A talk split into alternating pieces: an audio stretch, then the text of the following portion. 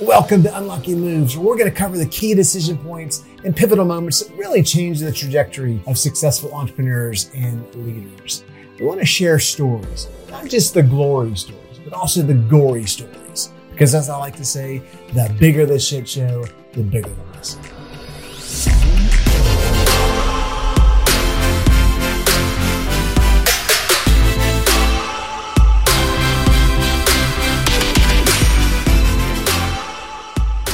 So, speaking of shit shows, my guest today is Scott Leese, who is the, the sales whisperer, and he is the uh, the builder of sales machines for entrepreneurial companies who are trying to scale.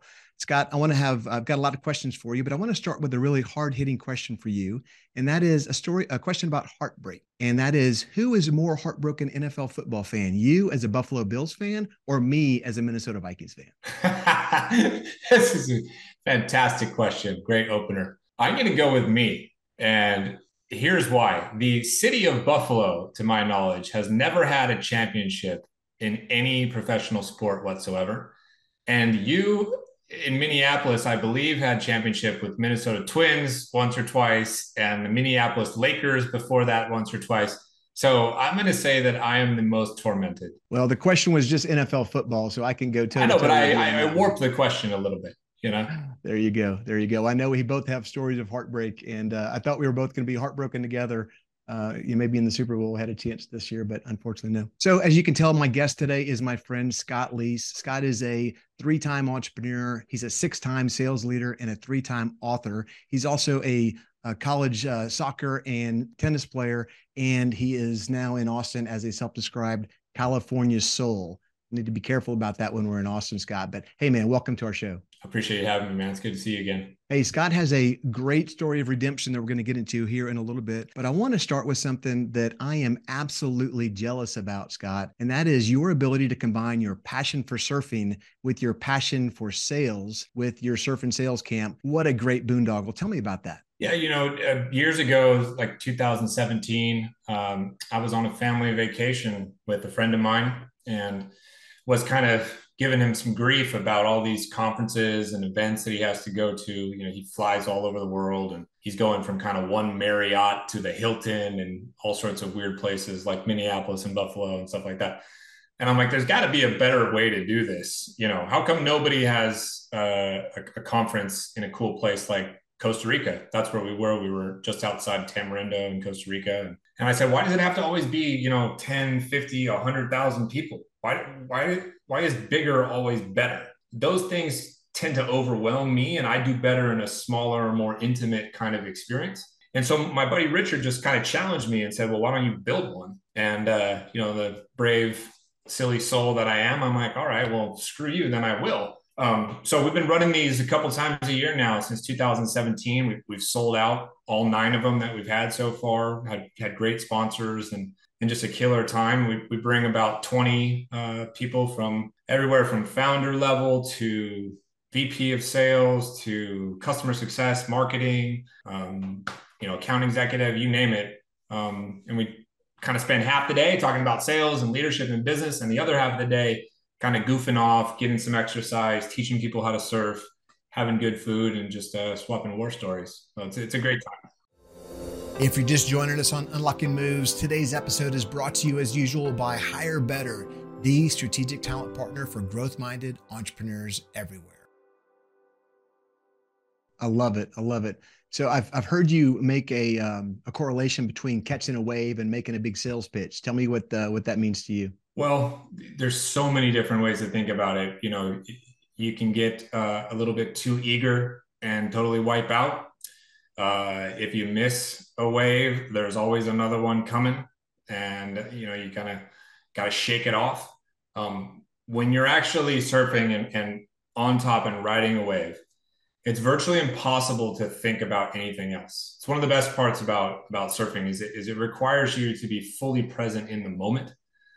And you know, if you if you've ever been a part of like a good sale or a, a a big moment in your company's history. It's like nothing else matters in those moments except that thing, and you really feel truly alive and present with it. Oh, you know, all of those different kinds of things, um, the preparation required, the care afterwards, which which uh, as you get older is a little longer uh, than it ever was before when you're surfing, um, and just the exploration of it all. You know, we could always go to the same break and surf the same wave, but it can kind of get stale after a while, and so you're always chasing this next wave, that next spot, and you're trying to bring people with you because sometimes sales can be a lonely journey. So you go on surf trips with friends and family and things like that. So those are some of the things that I think about. I love that, Scott. Being in the present moment is one of the key things I heard. And uh, uh, there's always another wave to chase, and you got to get past the last one that you just crashed on. Those are some of the key takeaways for me. That's right. It you know, requires a good amount of uh, courage as well, I should say, to even have the guts to paddle out past the break and then paddle into a big wave that's coming. So, isn't that the truth? And the bigger the wave, the bigger the reward, and the bigger the risk, and the bigger the guts. Right? that's right. That's right. Awesome. Hey, Scott, you went from, as I mentioned before, college soccer and tennis player in California to really, you know, lowest of the low sales reps, you know, when you started. Now you're a highly sought after entrepreneur, speaker, and, uh, and sales consultant. Tell me a little bit about your story. I'd love to hear uh, some of the key, really surprises or key t- takeaways for you. Well, you skipped over a part there that, that I think is actually really formative. You know, I, I played two sports in college and I didn't just go right from that to starting my my career. I actually was finishing grad school um, at Arizona State right before my my 23rd birthday, and all of a sudden, out of nowhere, I, I started getting really sick, and I started having a lot of GI problems, and people kind of couldn't figure out what was going on. It turns out I had autoimmune disease, and autoimmune disease got really, really bad and spawned a bunch of other problems. I started to get uh, colon cancer growths and all this kind of just wild stuff that um, you know you're certainly not thinking about when you're young and you kind of have this bulletproof mentality that that some of us you know young former athletes have and i spent the better part of four years in the hospital nonstop. And uh, i've had nine major surgeries. I had four emergency abdominal surgeries. I had a total colectomy. I know what it's like to live with a colostomy bag and then have that taken down and just completely like rewire my whole entire uh, being. During that hospitalization, I started getting fed pain medicine for non recreational uses, of course. But by the time I got healed, uh, I had this little thing that was called opioid addiction. And so now I had to kick off of uh, off of drugs and you know get clean. And so it was a long long battle four years like i said. So now i'm you know 27 years old or so. I have no idea what i'm going to do with my life. I've completely lost my athletic career. Whatever i was studying in grad school and as an undergrad at the time i i thought well you know i don't even remember anything. I don't know i can't go down that profession like it's all over.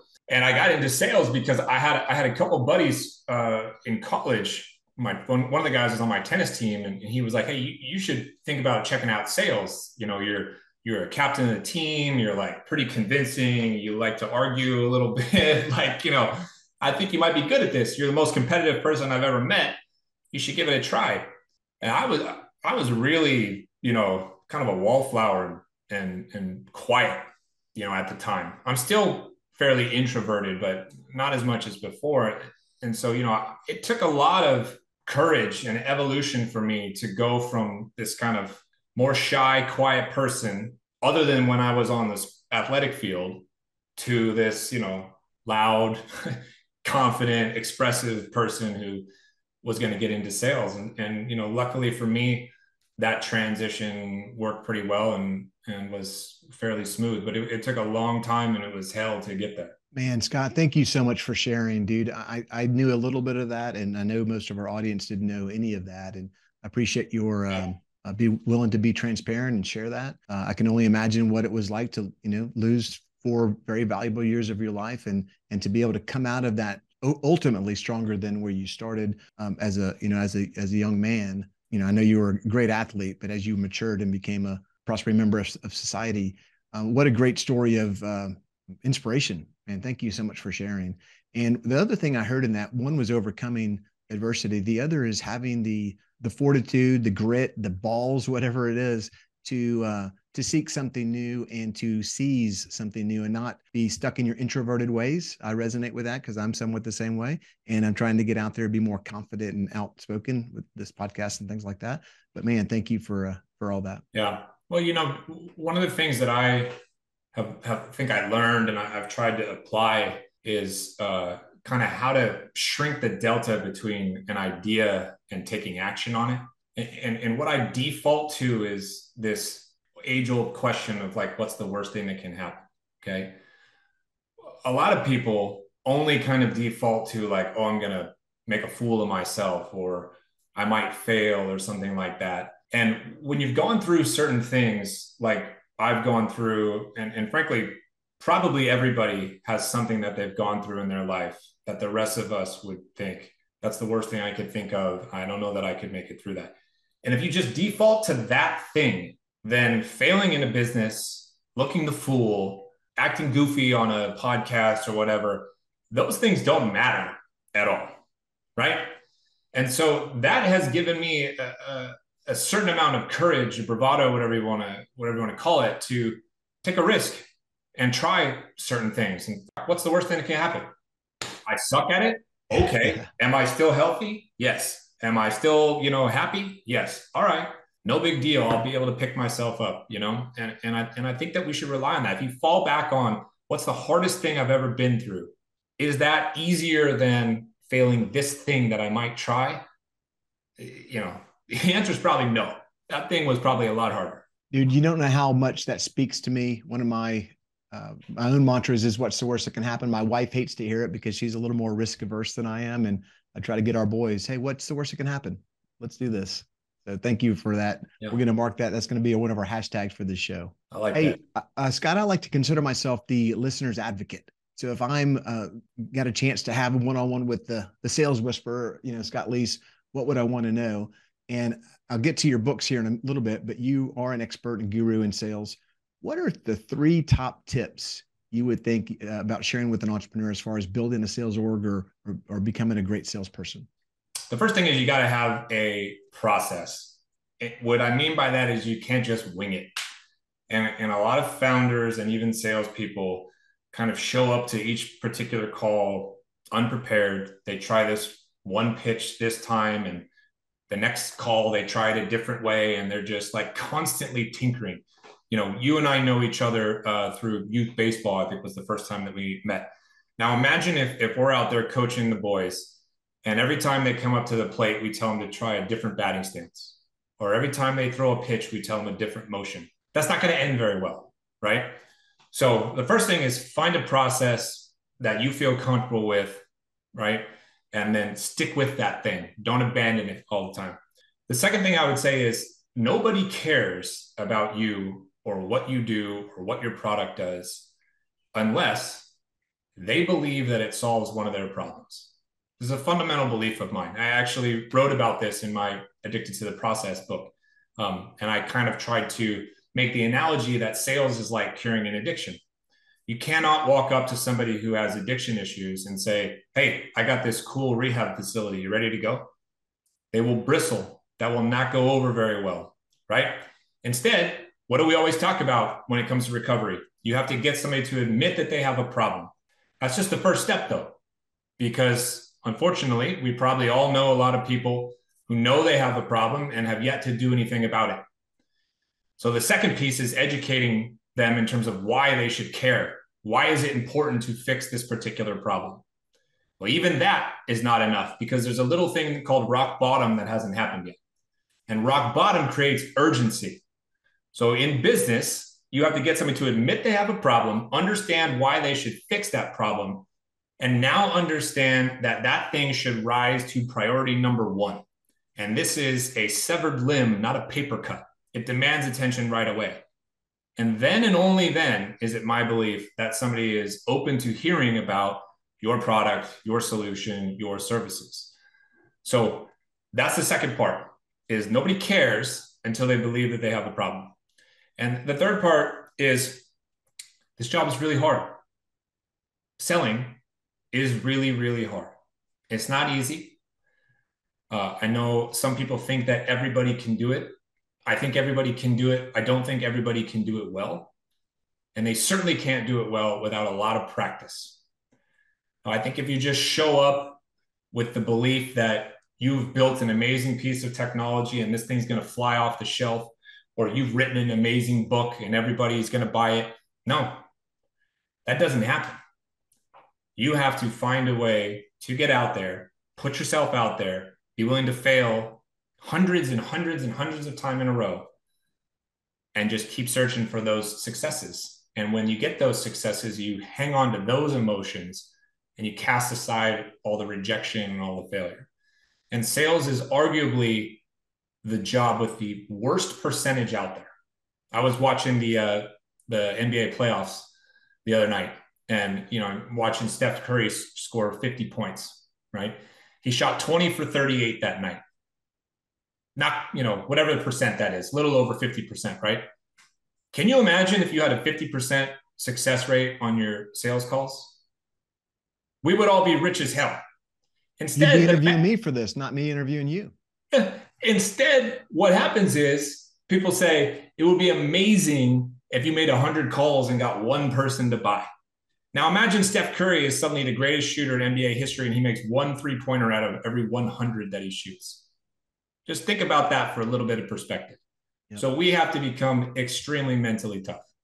Those are the three things that I would encourage people to think about. I love it. Follow a process, be mentally tough, and and uh, be able to get back up off the ground. And um, the most important one was nobody cares unless they believe that they have a problem. And that's the one I wanted to highlight because many of us in sales, we we get rejection or we don't get a response from somebody we're trying to talk to or sell to, and we think it's us or think whatever, but we don't know that they haven't hit rock bottom. Uh, to your point, they don't need our product or service just yet. And it's our job more than ever um, as sales and the buying process is evolving it's our job more than ever to try to understand what's going on with somebody in their business prior to reaching out to them you know i'm not just going to ring you up anymore kurt like i might have done 25 years ago when i had less access to information and just ask you a million questions about your business because i don't know anything instead i now have the opportunity to do all sorts of research about you. I can find out that you like the Minnesota Vikings. I can find out that you're an author. I can find out that you built, uh, you know, HireBetter and where it's based and how many employees. I can learn all these things. So I can know for a fact about a lot of things and I can make some calculated assumptions about other things. And that helps me in terms of my uh, reach out to you to kind of get you with relevant information at hopefully the appropriate time. Uh, and I've seen you uh, post some uh, ridiculous uh, uh, comments that people have, have reached out to. We'll we'll get into that maybe in ten outtakes little. Hey, let me cover uh, cover your books real quick. You've got three books, and so I've got a question for you when I wrap up. One is addicted to the process. One is more than a number, and the other is from rep to manager, which I think is a great topic. Um, tell me which one's your favorite baby and why. Well, I think the first one is my favorite baby. You know, it, it was there was a lot of personal stuff in there and it was something that just I felt like it's an underserved part of the market. This stuff for people who are just kind of newer to sales or thinking about making a, a career transition. And it's the first time I ever tried to be an author, frankly. And and writing a book, as you I'm sure well know, is a painful process. Ain't easy. You know, and, and you're it's not easy, and you're not doing it for profit. I mean, neither of us are J.K. Rowling out here making a billion dollars on Harry Potter, right? You know, you're doing it because, first of all, you have these ideas and you're trying to formulate them in a structured, articulate way, right? And it really forces you to, to lock in on like, what the hell am I trying to say here? Okay. And you're doing it because you're trying to help people. And if you're if you're doing it in the way that I think most people writing business books are doing it. It's acting really as like demand generation for you.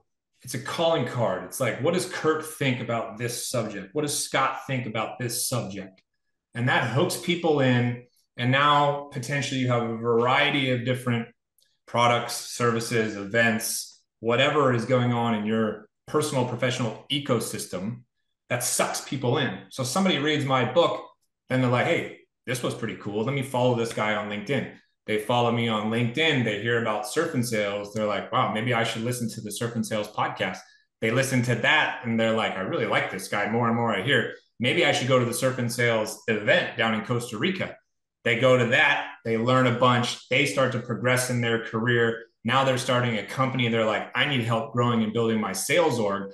I should probably call Scott. And it creates this whole funnel. So this five to ten dollar purchase of the book can blossom into a long-term personal professional relationship that can actually become quite lucrative for you. But you're not making a ton of money in direct near-term cash from the types of books that i'm writing. But that was that, that's my favorite one. Learning the whole process that's why. Yeah i love it. I think we're actually going negative on the uh, on the money on the on the book. But hey i do want to say that uh, it, it is a hard process and i'll be open and honest with you i've told uh, uh quite a number of folks I went about six months writing the book before I even told my own family I was writing a book because I was afraid wow. I would fail and not follow through. So there's yeah. a story about overcoming your own head head trash. Yeah, it's tough. You know, it's a it's a it's a personal experience, and you really are putting yourself out there. And you know, like you were saying, you know, maybe you're in the negative so right now. It's like if you're just looking at it from I wrote this thing, it cost me this much to put the book out there I made $300 this month. If you're just looking at that like direct revenue thread, you could probably get frustrated real quick. You got to look at it this long tail thing like, how can I make this work for me in all these other ways? And it's a personal achievement, and there's pride behind that, and other things like that. But um, well, here's what I love about my book, and I want to ask you a couple questions. So it's called "Who's Your Mike." Uh, each chapter is a different archetype of an employee you'll meet on your entrepreneurial journey. I have a blast because every character I talk about, the entrepreneurs I speak to, like, oh my gosh, I've got that guy. So I want to talk about three sales folks really quick and get your perspective on which one is your favorite. Number one is, is Harry the Hustler and maybe he's featured in rep to manager, but he's your best sales guy. You decide to promote him to VP of sales because you're growing and scaling. He ends up sucking as a manager. Now you've lost your best uh, your best individual contributor. That's one. Number two is side hustle Sam. He's the guy that's you know got a side hustle going while he's trying to help you build your your sales empire. and then the third one is pipeline Paul he's the big swinging, you know what, silver bullet that's supposed to bring all these amazing clients to you. And it doesn't do crap in the first year he's with you. Finally, you get rid of him. Which one resonates with you the most? Well, side hustle Sam resonates with me the most. First of all, that's the one that I want to hire. Um, yeah, that's the one I think right now, at least in my journey, I have the most respect for. That's the one I see myself as because I feel like I've done that exact thing. that being said, I have certainly been around and hired or fired all of those archetypes at one point in time. Exactly. Yeah. Here's my my counsel to entrepreneurs who who have a potential side hustle, Sam, is you want to open up the communication because as, as Scott said, we want side hustle Sam. We want somebody who's going to be entrepreneurial and go get it and you know be aggressive and proactive for you. The things that make that powerful for you also make him or her entrepreneurial and want to do their own thing. So you we want to support some of that in, as long as they're delivering for us as well. That's right. As long as they're doing what they're supposed to do for you, what they do in their own free time should not matter to us. You probably wouldn't give them hell if they told you they were driving an Uber on the weekends to make a couple extra bucks or bartending at night because they needed to, you know, move out of their apartment into a nicer one. So let's not give them a bunch of grief for working on something on their own time as long as they're succeeding on their own for you. Great point. So Scott, we're at the part of our show where I usually ask about your unlocking move. Is it safe to say we've already spoken about it with your uh, your uh, near death experience? Yeah, I mean that is that was a formative thing in my life and and in my career for sure. And stroke of bad luck, sure. Also, stroke of good luck because it turned into something of a superpower for me. I think my sense of urgency got heightened compared to other people at a, at a fairly early age. And I think my appreciation for and respect of each and every opportunity in front of us, you know, also got sharpened a little bit early on. And so rather than lamenting over the things that I've been through, I, I kind of chose to create this narrative for myself where I got an advantage on other people actually, you know, so I could put that thing uh, to use.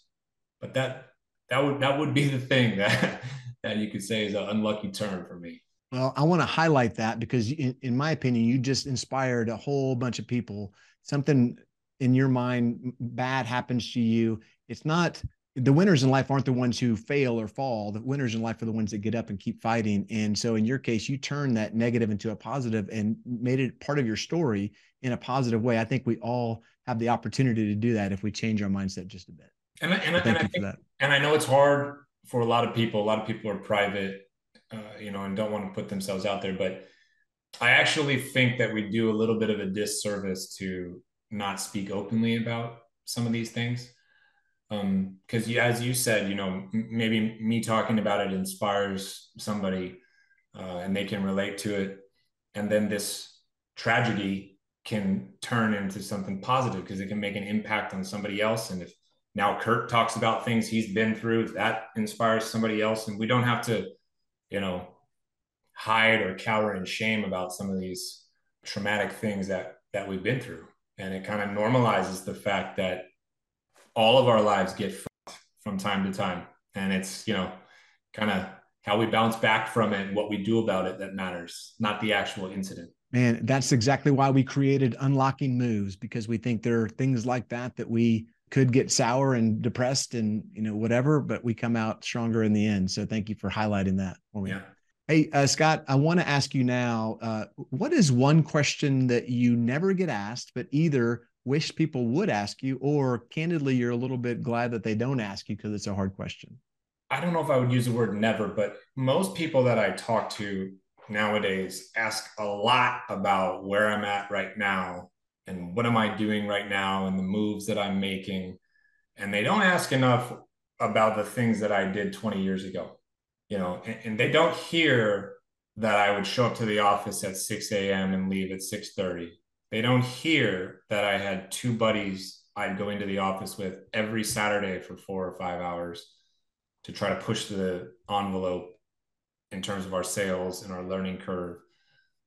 They don't remember all the kind of blood, sweat, and tears and stuff. And and we've gotten away from a hustle being a positive and we've found a way as a as a society to turn hustle into a bad word. Um, and I think that that's pretty dangerous. I'm I'm all for you know finding a way to to have integrated work life uh, experiences and balance and that kind of stuff. But there's certain seasons of your life where you really need to put in the time. And nobody really got great at anything by just doing the bare minimum you know and so, so i think i wish people asked me a little bit more about that i love it there's, there's a lot of people come to me and say talk to me about your success and they don't realize all the challenges uh, along the way so um, great question so scott uh, where can people find out more about you or about scott leese consulting or surf and sales yeah so there's a couple different businesses that i run right now i've got my consulting business where i help um, primarily early stage companies get a, a sustainable go to market motion. You can find out about that business at scottleeseconsulting.com. Surf and Sales is surf and A A-N-D sales, S-A-L-E-S, surfandsales.com. Uh, next events are in November and early December. Got a couple spots left that are open right now. Um, check out the website. You can check out the podcast as well. And I, I, just launched a brand new business, Kurt, that you don't, probably don't even know about. It's a sales and revenue community called Go to Market United, gtmunited.com. Um, so I'd invite anybody who's looking for a community, online community, uh, weekly trainings and, and, coaching events and mentorship and stuff like that uh, to check that out. And of course, you can always find me on LinkedIn. Hey, we're going to get that word out. Thank you so much. Um, hey, Scott, with that, we're going to wrap this puppy up. Um, go like and subscribe, Unlocking Moves, wherever you consume your podcasts, or go to YouTube and check us out. Give us a review. We really appreciate it. Scott, thank you so much for the transparency today, and thank you for uh, for being you. My, uh, my pleasure, man. I appreciate the time. Thanks a lot. If you're an entrepreneur and you think you might have outgrown a member of your team, or maybe you've got a Mike, as we talked about in Who's Your Mike, check out this quiz at who'syourmike.com slash quiz. That's who'syourmike.com slash quiz.